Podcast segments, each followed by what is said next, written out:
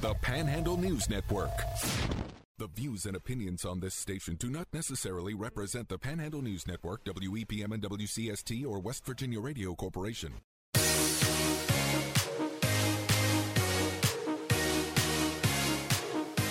Welcome to Panhandle Live on the Panhandle News Network, WEPM and WCST. Broadcasting from the Hoppy Kercheval building in Martinsburg. And it is Panhandle Live for this 29th day of January 2024. Broadcasting as always from the Hoppy Kercheval building here in Martinsburg. Panhandle Live driven by Country Roads Tire and Auto. We'll tell you a little bit more about them as this broadcast goes on. I'm Luke Wiggs and hello, stranger. Hey there. Marsh Kavalik's with us. Thanks for having me back in. Does my voice sound at least a little rested, like over Oh, yeah. a week? Isn't Absolutely. it nice? That, Absolutely. So Absolutely. Well, it's good to have you back in the chair, the co-pilot, Marsha Kavalik, and uh, it's good to get back into the swing of things here on Panhandle Live because, as always, Marsha, we've got a busy show. that's right. Um, so our guests, our friends over at the Martinsburg Initiative, um, are constantly doing stuff in the community, and they are starting a new eight-week family support group. And here to tell us all about it, group leader Melody Cook. Welcome in. Hi, thank you guys for having me. Thanks for being on. So, talk about the Families Strong support group.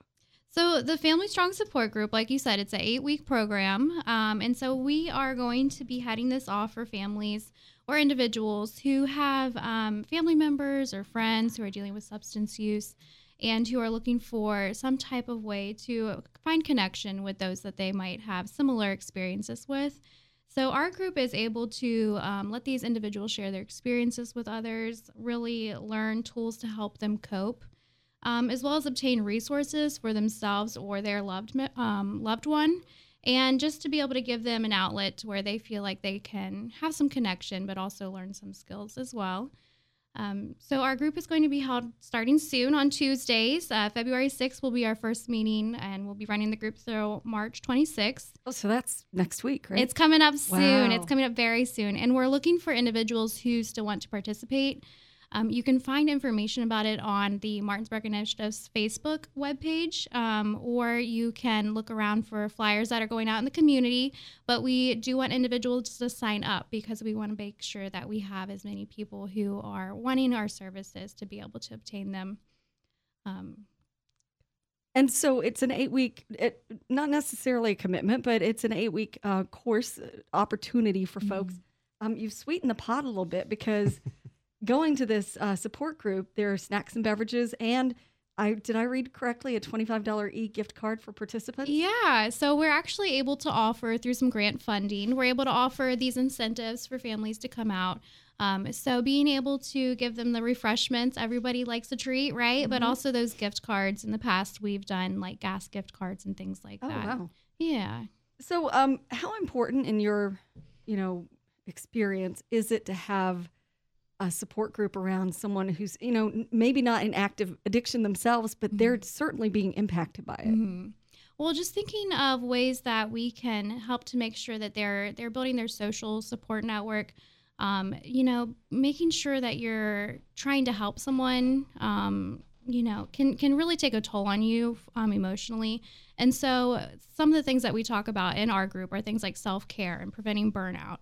Um, making sure that people know that you know that there's ways that they can help to um, you know, build what they do have and make sure that they are um, just, you know, finding friends that also are going to understand what it is that they're going through. Who, who fits the description for people in this support group? I mean, is it immediate family members? Is uh, younger people, teenagers? W- would they be eligible as well? Absolutely. We've had a mix of a lot of different individuals. Um, so we've had um, siblings, we've had um, like a mother and daughter pair, actually. We've had friends, we've had actually even um, ex partners. Um, to where they were, you, you know, still having their their kids together, and she still very much cared about this individual. Um, and so, you know, loved one can be your family, it can be a friend, it can be anyone that you just really care about. Um, Even if the person isn't living in your home with you. even if the person's not living in your home with you absolutely What Mhm. kind of, you know, for those of us who aren't really, you know, in this kind of circle, what what kind of effect can it have having someone in in your immediate family or someone you love very deeply in the throes of addiction like that? Uh, you know, there's a lot of mixed feelings. A lot of times people might feel a sense of um, guilt, like maybe they felt like they didn't do everything that they could do. Um, they they have a sense of anxiety surrounding, um, you know, the the stigma that's attached to knowing that their their loved one is going through this. They might not feel like they can reach out to people that they do have in their lives because they're they're worried about what they might think or what they might say. Um, and then also there's the fact that many times people are struggling with um, the financial burdens of this too, and and how to kind of navigate that as well. What does that look like? Um, you know, it can look different for a lot of people. Um, you know, sometimes we we work with families who maybe they're, you know, they're they're working long term, they're taking care of the family and all that that entails with the household, and maybe their loved one is is having a hard time, and, and they need someone to help to kind of understand what it is that they're going through. Um, kind of on the flip side of trying to hold everything together when it feels like everything might be falling apart at the same time. Our guest this morning is Melody Cook. She's from the Martinsburg Initiative, and she's the group leader of a new uh, family support group. It's called Families Strong. What, what do you? How do you facilitate a group like that? Is this going to be a lot of folks just kind of talking amongst themselves, or are you interspersing? Look, we've got resources for that. Well, it's actually a great mixture of both. So, we do have a curriculum that we follow, the Family Strong curriculum. So, it has all the information that we go over from week to week um, different handouts and things like that. But also, a lot of it is kind of led by the individuals and what kind of, um, you know, what they want to get out of the group. So there's plenty of time for them to process amongst each other the the information that we go over, but also to have those conversations amongst themselves to to be able to, um, you know, chat about whatever's going on in their lives. Well, what kind of feedback have you gotten or expect to get from something like this? Because you mentioned, you know, stigmas. A lot of people in this instances just kind of want someone to listen, almost like vent, if you will. Mm. I mean, people feel a little bit relieved after going through a process like this, that just that somebody is willing to listen to them talk about the struggles of this. Sure. I would say the participants we've had in the past, they maybe were a little hesitant at first. You know, it takes some time to open up. Um, once going through the the weekly meetings, um, we had several of them say that they really found that. Um, they felt better about what was going on in their life because they they were given these tools. They were talking about self care almost every week. We were talking about what they could do for self Um, kind of having these light bulb moments of, you know, I went for a walk this week and I was able to be mindful and I was able to just get out into nature and I, that helped me feel better.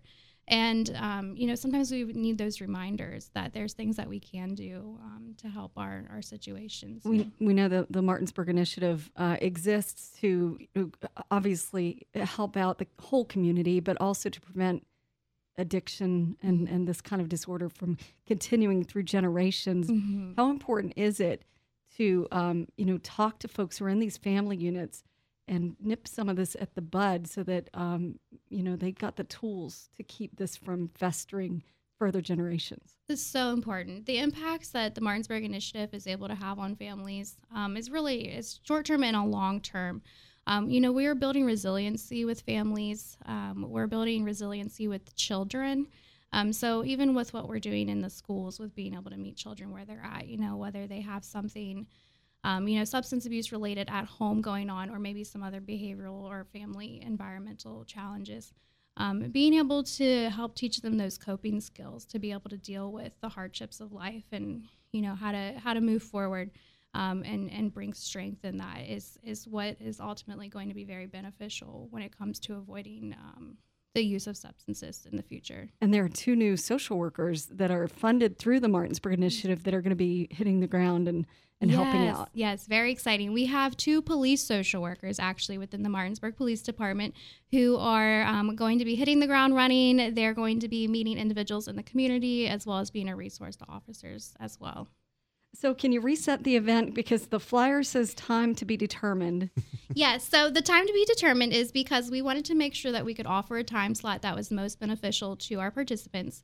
So, the QR code that is on the flyer, which is also found as a link on Facebook, will be able to bring up the opportunity for them to select which time frame um, would be the most beneficial to them. And so, we're going to go with um, the time frame that most of the individuals decided on um, in their evening hours. So like the earliest is like 5 p.m. and the latest I think is like 6:30 or. Our guest this morning has been Melody Cook. Anything else you want the listeners to know before we have to let you go? Spread the word. We we want individuals. We know our community has this need. Um, so if you know anyone who you think might be a fit for this group, please share our information um, and let them know that it is completely free. They get refreshments, and it's just a, a good way for them to to build connection with community members. Plus a gift card. and a gift card. Who doesn't love a gift card? Right. Well, thank you very much for coming in and giving us the time this morning. Thank you very much. All right, we've uh, got a break to take. We'll continue the conversation in just a moment here on Panhandle Live. We're on the street for litter free 24. Here comes a man, bag in hand, ready to score. Oh, it's off the rim. He's walking. No, wait, he picks it up, shoots again. It's in, and the street stays litter free in 24. Let's take a time out for the littergram of the day. Dirty fact West Virginia spends more than 1 million annually to remove litter from state highways. The items most found during litter cleanups are fast food wrappers. The second most often found are aluminum beer cans, followed very closely by soda cans. Brought to you by Berkeley County Solid Waste Authority, WV Litter Busters, and REAP. You're listening to Panhandle Live on WEPM Martinsburg and WCST Berkeley Springs. Welcome back to Panhandle Live here on WEPM and WCST. Panhandle Live is driven by Country Roads Tire and Auto, taking you home with full service auto care with a higher level of care with two locations to proudly serve you in Martinsburg and Hedgesville. Online too at countryroadstire.com today. We'd always love to get your comments 304 263 4321. You can text us, and I'm very interested as we kind of transition into a little bit of a busy news cycle if any of our listeners was able to uh, partake in the new garage on King that opened over the weekend. I went on Saturday. Did you? What did it you? It was fantastic. What I'm did you very. have? ex- I uh, uh, I have to look up the name of the restaurant, but I got a really good Italian sandwich from one of the the, the restaurants and a pepperoni roll empanada that was life changing. And I know I know I will be back. Um, and it was cool to see, um, you know, through the, the, the magic of the relationships you build with radio.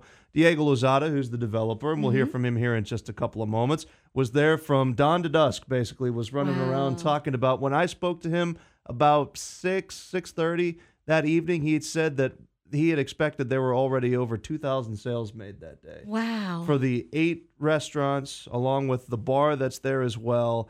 They had some live music. It was a really, really cool atmosphere. So let's listen back to that interview, uh, a portion of it with Diego Lozada, the developer, and, and let's start by hearing him explain how the idea got started. I first bounced the idea with my team and my wife, and they're like, "Downtown Martinsburg," and and I said, "Well, you know, I studied the market. I I, I went and analyzed what people what people in our area, five minutes away, fifteen minutes away, thirty minutes away, and we have three hundred thousand people, three uh, thirty minutes away, that seldomly come downtown Martinsburg. We got to give them a reason. yeah. And uh, he explained some of the menus and the robust menus of the the eight restaurants that are there. There was science and art to put. Yeah. So we have all we we've explored Main Street Martinsburg did a phenomenal job last year with a with a survey of what the people are calling for. And we have from a barbecue and kind of your pulled pork and all the way through South American uh, empanadas that many people have not known. And then we have Asian fusion and then we have soul food. And then we've brought also something that's hard to find in, in Martinsburg and many, many miles around, which is the New Orleans style cooking and your Right. gumbo and your and and your jambalayas. So it was a, a really interesting experience. You walk in, you've got the restaurants kind of there in a line. You can uh, scan a QR code, check the menus for each, place orders for each. There was live music, there was a bar, there was plenty of seating, indoor and outdoor, which I'm sure is going to be. We sat Right. outside. The weather was nice enough this weekend. Um, I'm excited. I'm sure you're excited at Oh, some point to check it out as well, Marcia. And uh, you know, our friend uh, of the program, Tra- Travis Bishop, has a little stand there as well, restaurant there as well. Um, so you get all the the familiar, the barbecue. Um, how um, you know forward thinking is this? Because with the development that's going on in the old uh, mill, uh, bringing you know 400 plus units prote- uh, potentially, uh, if you have apartment dwellers uh, that want to just walk to a place and and have an evening out and then walk back, um, it's it's perfectly situated for It- that. It is, and the Wi-Fi, from what I understand, there is great. Like I said, plenty of seating. It kind of has that, and there is a coffee shop there, that coffee shop vibe where you can sit down and, and do some work. Uh, it kind of reminded me of like a, a student union in college where you Oh, have okay, all the perfect, restaurants yeah. around and kind of that communal area. And he brought up something interesting, did Diego Lozada, when he said that you know, there's over 300,000 people that live within 30 minutes of downtown Martinsburg. And, you know, those of us that work here, we have plenty of reason to go down there. But you think about people from Hagerstown or down in Winchester, Mm-hmm. you know, there are needs or there needs to be reasons to bring people up to Martinsburg and have businesses for them to go to, and that's a really unique experience. And I, I thought it was funny. He said at the end of the interview, you know, how often is it as a dad or a mom? It's you know, what do you guys want to eat for dinner tonight? And Everything. exactly. Different, everything different. Well, turn them loose at the garage on Um, King. you know, we used to have uh, for about 20 years a mall here Hmm. and with a food court. And uh, of course, um, you know, Angelo's uh, had had a, a pizza and, you know, deli emporium there as well. And it was a place um, you could go and get all these different things to eat and your family could just, you know, coalesce back at a table and eat. Um, like you said, I like that, uh, you know, comparison to a student union. Everyone kind of picks what they want to get, then they can still all sit and enjoy dinner together. And, and it's so walkable from Yeah. many places in downtown Martinsburg. Now, I will say it's a little bit of a cop out because I told Diego I was going to try an empanada because I'd never had one before, and I went with the the pepperoni roll one. The so safe- it was, the safe it was oh, it was fantastic. But next Again, time you can be adventurous. Exactly, they had like a like a, a chicken one. There's some beef. Uh, I think Daniel Woods had a, a brisket one that was really Ooh. good. Well, they won your trust. Yeah, absolutely, I So will you'll be be good. back. Believe me, I, I absolutely will be back. Maybe that's where we need to have a, our next like production meeting. I'm here for it. I'm absolutely. Do, listen, don't you don't have to give me an excuse to go there now that I know it's going to be quite the place downtown and a really cool space. If you go back and listen to the interview as well, he talked about the history of the garage and you know keeping it uh, locally owned businesses and the plans for that event in the future. Now, uh, a seamless transition to something that uh, you know draws a lot of attention, and that's the FAFSA. And I'll tell you this, Marcia, I went through college without ever having to acknowledge the FAFSA because my mom was so good at filling it out. I have one more season of FAFSA with my my college student who I hope comes home this weekend. Um, maybe we can work on it then. But uh, I dread it every year, and I shouldn't. But that's just that's a me thing.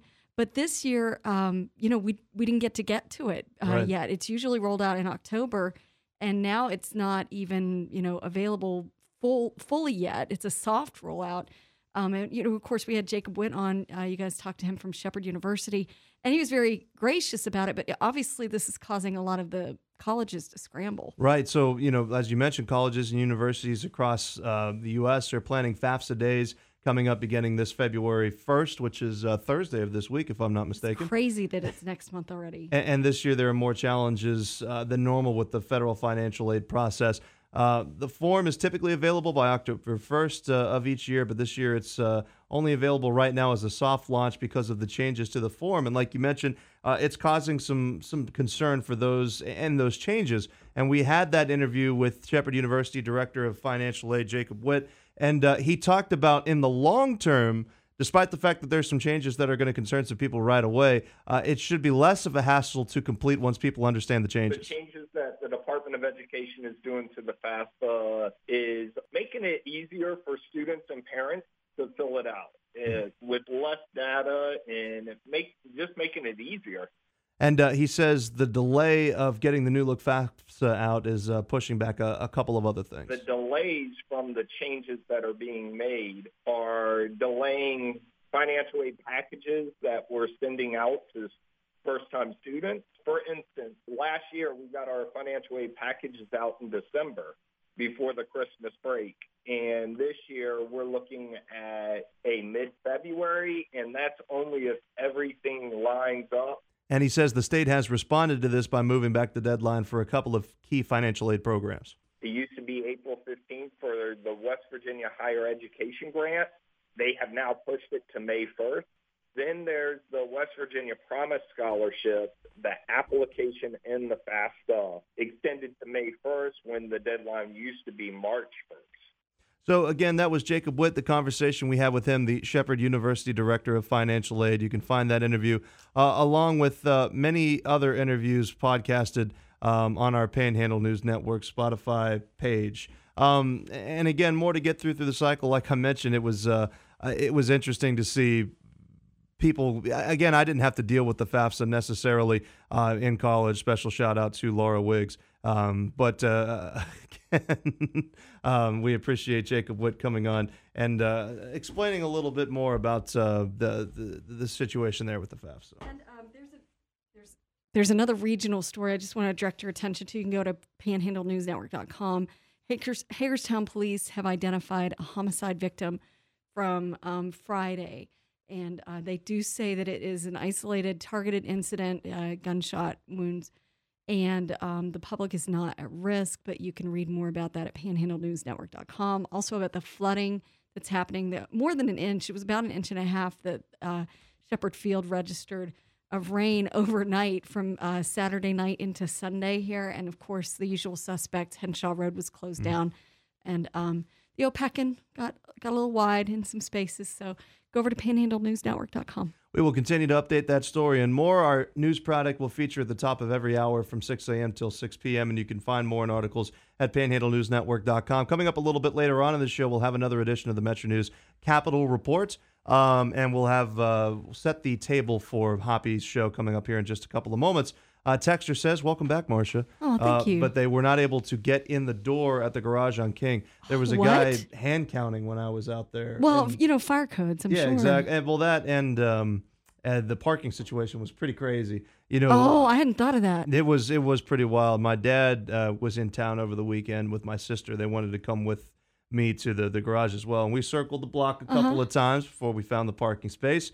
Um, which is a good thing, you know. The, having that much traffic downtown is uh, is certainly going to be a good thing, and I think the Garage of King is going to do a lot uh, to propel future business. Absolutely. Well, hopefully it. Well, I'm not saying hopefully it'll die down, but hopefully, you know, when it's not the Right. grand opening weekend, it'll be a little easier for the locals to kind of get, you know, for for a weekday lunch. You know, Absolutely. Absolutely. that sounds great. Yeah, I, like I said, they, they've got my vote. I will be back several times. We've got a break to take. When we return, our next guest will be joining us in studio. You're not going to want to miss that interesting conversation, as it is Panhandle Live. Finally, West Virginia is moving in the right direction. As your West Virginia Senate President, Craig Blair has passed the most conservative legislative agenda in the nation. He has fought for our values like banning elective abortions, protecting our Second Amendment rights, and prevented boys from playing in girls' sports. Senator Craig Blair championed the largest tax cut in the history of our state. Craig Blair, a strong conservative leader, promises made, promises kept. This election, vote for Republican Craig Blair for state senate. Paid for by the committee to re-elect Craig Blair.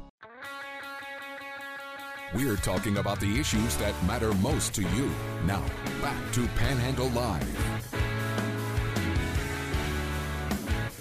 Welcome back to Panhandle Live here on WEPM and WCST. As mentioned previously, Panhandle Live is driven by Country Roads Tire and Auto, taking you home with full service auto care with a higher level of care, with two locations to proudly serve you in Martinsburg and Hedgesville. Online too at countryroadstire.com today. Coming up in just a couple of moments, the Metro News Capital Report will set the lineup for Metro News Talkline. Hoppy Kercheval back on the scene as I'm Luke Wiggs, Marsh Kavalik alongside our next guest.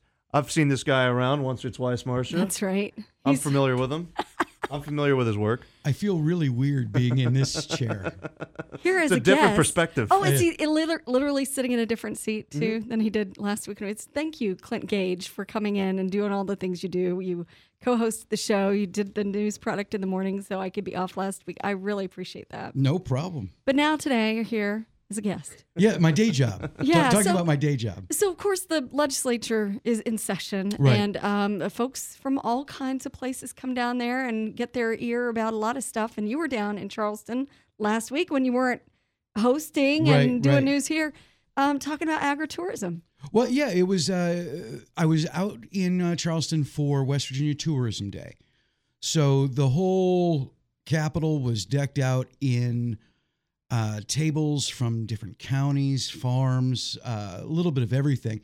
And then while I was out there, I set up several meetings with some of the legislatures, uh, some of the legislators themselves, uh, to talk about our show, Culinary Concerts, which focuses on agritourism uh, which is now, Luke, when we were talking about it, you didn't really even know what agritourism was. Is that correct? Yeah.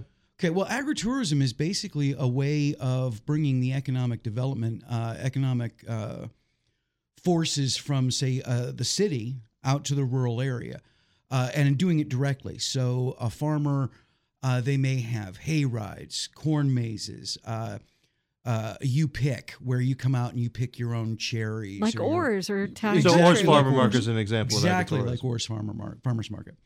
Uh, so what we're trying to do is is kind of develop that um, that tourism angle uh, throughout the state to to draw people from out of state or even regionally to try different things, go to different farms, um, and really uh, kind of engage with their food. And it's all part of that, uh, you know, food to table movement anyway, where you're really trying to keep your um, your food, uh, your you know, the food that you enjoy, keeping it local, Mhm. and uh, What better way than to support your local producer? yeah, exactly, exactly. Well, it's, why, it's why is this important to you?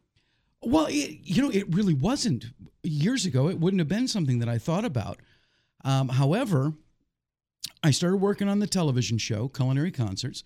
Uh, my wife and I started producing the uh, this series, and the more you're out there, uh, the more you realize just what an impact uh, agritourism can have on a local farm.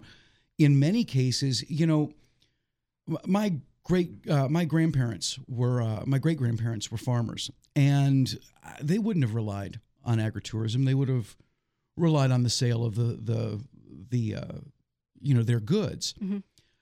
But we are getting to a point where the expense of managing your farm versus what you can charge because the market will dictate you know how much you can get for your corn And the big box efficiencies. Exactly. You're you're up against these corporate mega farms that can outprice you.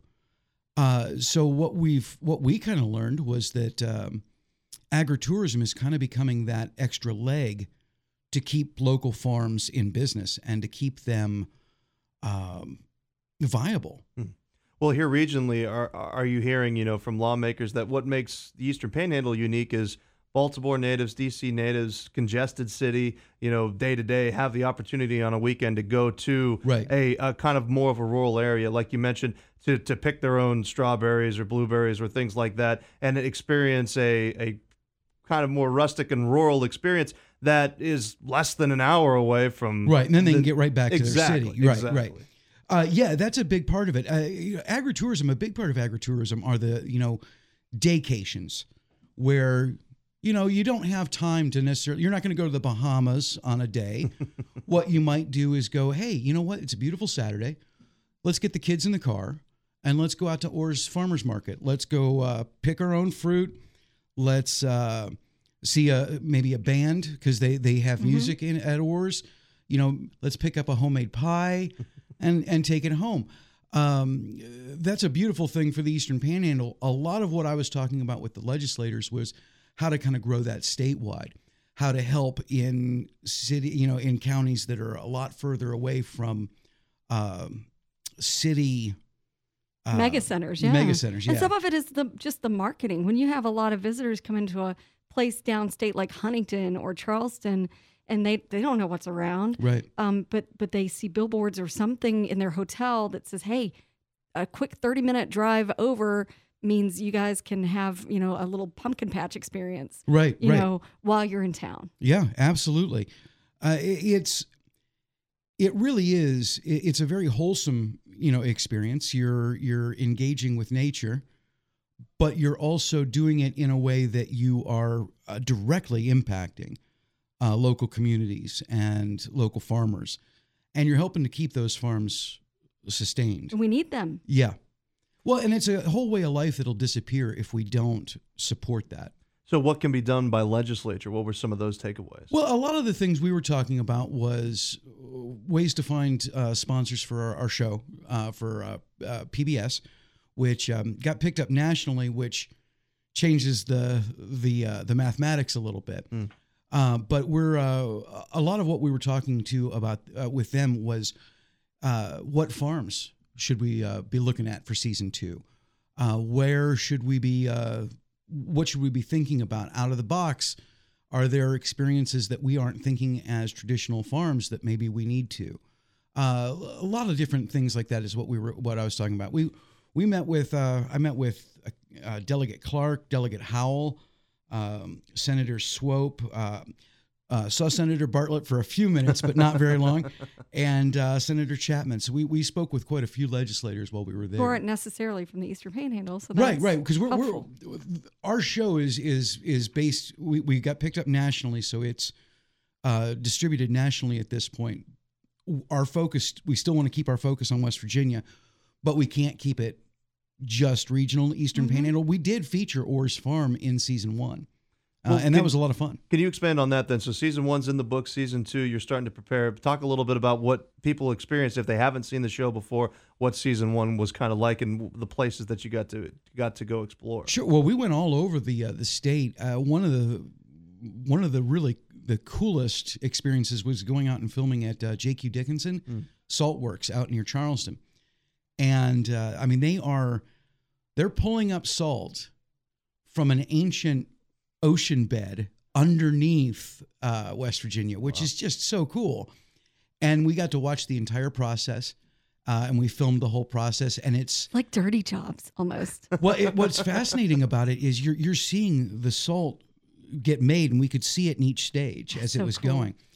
And uh, you know, so what we do in the show is we visit a farm, find a uh, an item, a what the product is going to be. Like one episode was lamb, one episode was you know maple sugar, uh, one episode was salt, and we wanted to see how to use that. And then our chef and host, Marion, uh, he just kind of goes without a plan. There's no recipe. He's just winging it. We bring in a regional band and we have the band perform. And then afterwards, he breaks be- bread with the uh, the band with the whatever he made. That's so cool. And we what we had it in. If you had told me that one of my favorite, longest lasting flavors in my mouth that I would have for, I mean, I can still taste it three years later. He made lamb with maple sugar cotton candy, Oh my goodness. and it was divine. It's like Easter. That's one of right those things that you, you take the first bite and you're like, I don't know what I'm supposed to be tasting right, Right. now, but I know it's great. well, and then you know he made an, he made another staple because another episode was tomatoes. He made a staple that was uh, uh, cold tomato pie, and I thought, oh my god, that just does not sound appetizing whatsoever. But you know, hey, you do you. How did Well, you find this guy? Oh, Chef Marion, we uh, were put in touch with him. We met him about three or four years ago through the USDA. We had this idea for the show, and they said, "Well, you know who you need to talk to is Marion. Uh, MK is going to be a fantastic host."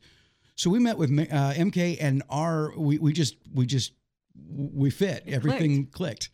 Um, he has he has a great outlook. His outlook is, is that if he's making you a meal, like a five, six, seven course meal, if you like everything that he's put down on the table, he's probably not doing his job right. Mm. Because his job is to challenge you Oh, and, and give you new flavor profiles that you would never think of. Uh, a blueberry hard boiled egg. I'm down for that. Uh, my Let's do son it. loves Let's those. Do that. Uh, but he made this. He made that tomato pie, and it just did not look like something I wanted to eat. But I, being the producer of the show, You gotta eat it. I am going to at least try it. Uh huh. And I tried it, and it was fantastic. Okay, so uh, burying the lead wise, um, being picked up nationally, what does that mean for the product? Uh, well, it just it means that we have a large audience. The show is doing fantastic in, of all places, L.A. Well, And I- yeah, well, that is makes that sense. is that not another example of someone in a major metropolitan area that is Yeah. yearning for the opportunity to experience, whether in person or on television, Absolutely, a, yeah. a rural experience? We're we're we're in eight, we've got the show is now in 89 million homes, and we are on the app. Uh, the app has uh, 25 million uh, individual users, so it's the show is really doing well. South Carolina and North Carolina. South Carolina, I believe, has aired the show in its entirety, like all six episodes, 12 times. Is the uh, are the episodes streamable through through the Uh, app? yes, they're on the PBS app. Okay, and yeah. then uh, what what's the timeline for season two then? See, well, right now we're working on that and trying to find sponsors that uh, that will benefit. Because I, you know, one of the challenges you have is that uh, I know advertisers who would be interested. However, they don't have the budget or the need for national advertising. So because they sell regionally, so there's no. So what we're right now looking for is uh, we're looking for sponsors who have a need for national advertising and would benefit from national advertising because we want it to be a win-win, uh, mutually beneficial relationship. Very cool. So, um, takeaways from the legislative session. Do you really feel as though this might get some legs? And I got the impression that everyone uh, at the legislature cares about making sure that we are taking care of our rural communities. Um, I, I really did get the the feel that it was important to all of them, um, and uh, you know we we had a, a, a wonderful time talking with a lot of different folks. uh, from a lot of different counties who were all you know eager to share their story and keep their counties moving. Our guest this morning, local filmmaker, documentarian, uh, news anchor, co-host, father, football fan, etc. Uh, we appreciate you giving us the time. For people that are interested, when uh, it gets closer to season two, I'm sure we'll have you back on. Oh, uh, where, where can they find more information about the, the details of season one and when season two is on the horizon? Uh, I believe culinaryconcertstv.com. Awesome. Very good. Well, thank you for coming in. Thank you. We've got a break to take, and we'll wrap up the show on the other side on Panhandle Live. You're listening to Panhandle Live on WEPM Martinsburg and WCST Berkeley Springs.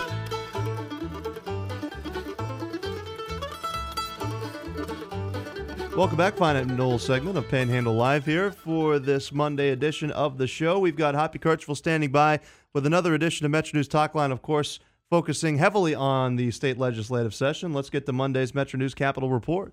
This is the Metro News Capital Report brought to you by AARP West Virginia. AARP is your ally for real possibilities in the Mountain State. Connect on social media at AARPWV or learn more at aarp.org/wv. Today's report in 60 seconds. AARP is your ally for real possibilities in the Mountain State. A wise friend and fierce defender for everyone in West Virginia as you get older. With nearly 230,000 members and communities in all 55 counties, AARP is working every day for you. We have financial tools and health guides to help make sure the good things in your life live as long as you do. We're working to protect your hard earned money, sharing tips and tools to help you spot frauds and scams. At the same time, AARP is advocating on behalf of West Virginians 50 plus and their families at the state capitol. Every day, we're supporting family caregivers and fighting for things like lower prescription drug prices and ensuring access to home and community based services. Everyone in the Mountain State needs someone in their corner. That someone is AARP. For more information, connect with us on social media at AARP West Virginia or find us online at aarp.org/wv. The House of Delegates has seven bills up for third and final reading during its floor session that begins at 11 this morning. One of those would require the State Division of Highways to place signage 30 days before a road closure. Over in the Senate, the calendar includes five bills on third and final reading. One of those five would exempt West Virginia veterans from certain fees and charges at state parks. The Senate floor session also begins at 11 o'clock today. When he filed for office last Friday, Don Blankenship was quick to take credit for the Republican majority in the legislature. I think I made that possible over the last uh, 20 years since 2004 when we first uh, elected uh, a Republican to the Supreme Court in West Virginia for the first time in, I guess, 80 years at that time. So uh, the right to work law, the uh, tax reductions, the uh, less litigious business climate and so forth have allowed uh, business people to get elected in West Virginia and to make a difference. Blankenship is running as a Democrat in the U.S. Senate race. Back at the Capitol now, the House and Senate Finance Committees continue their budget hearings today. The State Transportation Secretary Jimmy Wriston will be before the House Finance Committee. I'm Jeff Jenkins on Metro News, the voice of West Virginia. Thank you, Jeff. And we'll be hearing from Jeff throughout the rest of the legislative session in the Capitol Report every day. You can also find that at WVMetroNews.com with articles from this legislative session as it is underway. You heard the voice of Don Blankenship there uh, and his conversation about what he's done for the West Virginia Republican Party. Well, he is going to be the top guest on Metro News Talk Line today, but it's not an R that's next to his name as he's running this time, is it, Marcia? He announced that he's running as a Democrat. and if you if you read Brad McElhinny's piece in Metro News, uh, it, it was kind of an interesting header on that. uh, Don Blankenship will run as a Democrat. Democrats say yuck. that was Brad's or whoever editor whoever put the the header up. Um, that was kind of interesting. But he always has a very interesting take. It's always a very interesting interview when Don Blankenship comes on. He's got his perspective, and I'm sure he's got his supporters. Uh, so, you know, again, won't that make this year the election cycle even more interesting? It will, of course, running for that seat vacated by Senator Joe Manchin, and he's going to be the first guest on Metro News Talk Line coming up here at 10:06. Uh, at 10:20, it'll be Delegate Jim Butler, who is proposing the original resolution to close the GOP primary election beginning in May. Um, the executive committee did amend that so it would begin in 2026, which closing. gives people a little chance to prepare. But you know, it's interesting to hear, and this is why it's so valuable to hear all these different opinions. you know, some of the folks in the old guard of the party saying, "Look, this we can tell that this um, affected some some primary elections, some contested primary elections in the past." We'd like to close ranks. Absolutely. And uh, of course, Brad McElhinny is also going to join today via Skype at 1045. And uh, Matt Heritage, or Herridge, excuse me, the new chairman of the West Virginia GOP, is going to join at 1106, another edition of Metro News Talk Line. Jonathan Savage as well uh, from Fox News. Talking about those overnight dr- drone strikes in northeast, Jor- north, northeast Jordan. And uh, we know three service members were killed. Yeah. That number of casualties might increase, though. Yeah, I know the, the, the list of the injured was in the 20s. And as you mentioned, three servicemen lost their lives. Of course, our thoughts and for those inclined, our prayers are with their family. And then uh, finally on the show, didn't get to talk about this much today. Tony Caridi will join at 11:45. The WVU men's basketball team losing to Oklahoma State is uh, a, a, tough taste, I'm sure, in Mountaineer fans' mouths over the weekend. But the same cannot be said, Marcia, for Marshall. Um, as we were talking during the break, Mm-hmm. there is a great article that uh, you can find on our social media pages and at WVMetroNews.com written about one Miss Abby Beeman. That's right. Who is a graduate of Frankfort High School and then, of course, began her collegiate career at Shepherd before transferring down to Marshall. She scored 2,000 career points. That's so cool. And Isn't as someone incredible? who's, um, you know, uh, a little short herself, I really can appreciate the fact she's got a lot of scrap in her. Yeah, five foot That's four. awesome. Abby Beeman continues to be one of the top rebounders in all of college basketball. And uh, we had an interview with her on Panhandle Sports Live. You can find that episode podcasted. One more thing on Hoppy Show, 1133, State Division of Motor Vehicles Commissioner Everett Frazier is going to be talking about a new option for motorists to keep their vehicle registration and driver's license in digital form on their phone. Hmm. Brave new world. Interesting. This, this new State. electronic era that we live in. I, you know, I'm just, uh, it's just uh, full of amazements. It really is. Well, as always, you can text us 304 263 4321. Any comments that you want to make on the air? Like I said, I'd love to elicit some comments if anybody got to check out the new garage on King. I got to see it on Saturday. It was full, and that's great to see. And I'm sure it's going to be a hot spot of activity and business and good eats uh, over the next couple of years here in Martinsburg. And we appreciate uh, the developer, Diego Lozada, giving us the time. We played some of his interview earlier in today's show, but you can find that complete uh, show podcasted from Friday. Also, I just want to mention, of course, the candidate filing deadline was Saturday. If you are part of a candidate's, um, you know, you know, circle, and you want to get uh, them on with an interview, we've been covering some of the candidates that have announced. We'd love to have you on to bring those, um, you know, stump speeches right here to our listeners on Panhandle Live. And it's funny, uh, there was a rumor that was started that we were waiting to see whether or not it was going to pick up momentum. It actually started in the in college basketball circles removed from West Virginia University that one Mr. Bob Huggins was going to put his candidacy in for governor. Oh. Uh, and uh, we have come and gone, and that that filing has not happened. So Okay. if if Bob Huggins is going to run for higher office, it will not be in this election. Okay, well, wow, that would have talk about a colorful election season. Yeah, that that was a, a rumor that started, and it wasn't West Virginia natives that did. And all of a sudden, we were like, "Whoa, that would be what if that- then? That, would really set things off." And then, uh, unfortunately, uh, for those of us that would be interested in the entertainment value, not necessarily the politics of it, uh, he did not fall, at file. So we, we, we live to fight another day without Bob Huggins as our governor.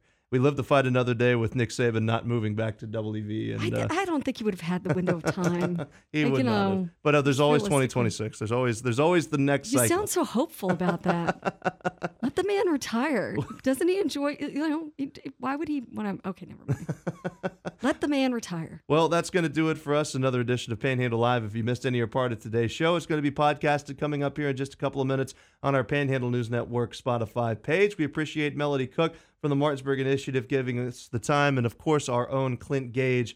Um, he- we appreciate uh, the work that he's doing talking about agritourism and a really interesting conversation. Uh, again, you're going to be able to be able to listen to these interviews in their entirety on our Panhandle News Network, Spotify. And stay tuned. You got another edition of Metro News Talk Line that comes your way at the top of the hour with Hoppy Kercheval. For Marcia Gavalik, I've been Luke Wiggs. We'll talk to you tomorrow.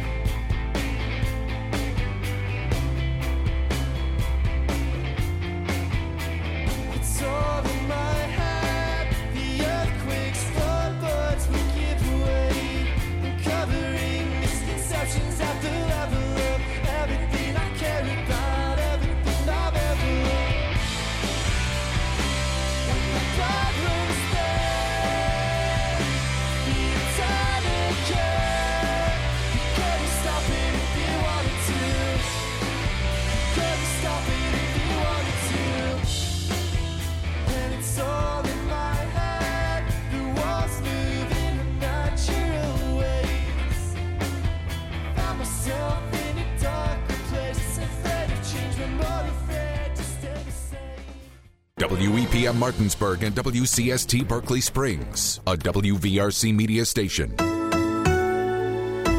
We're proud to live here too.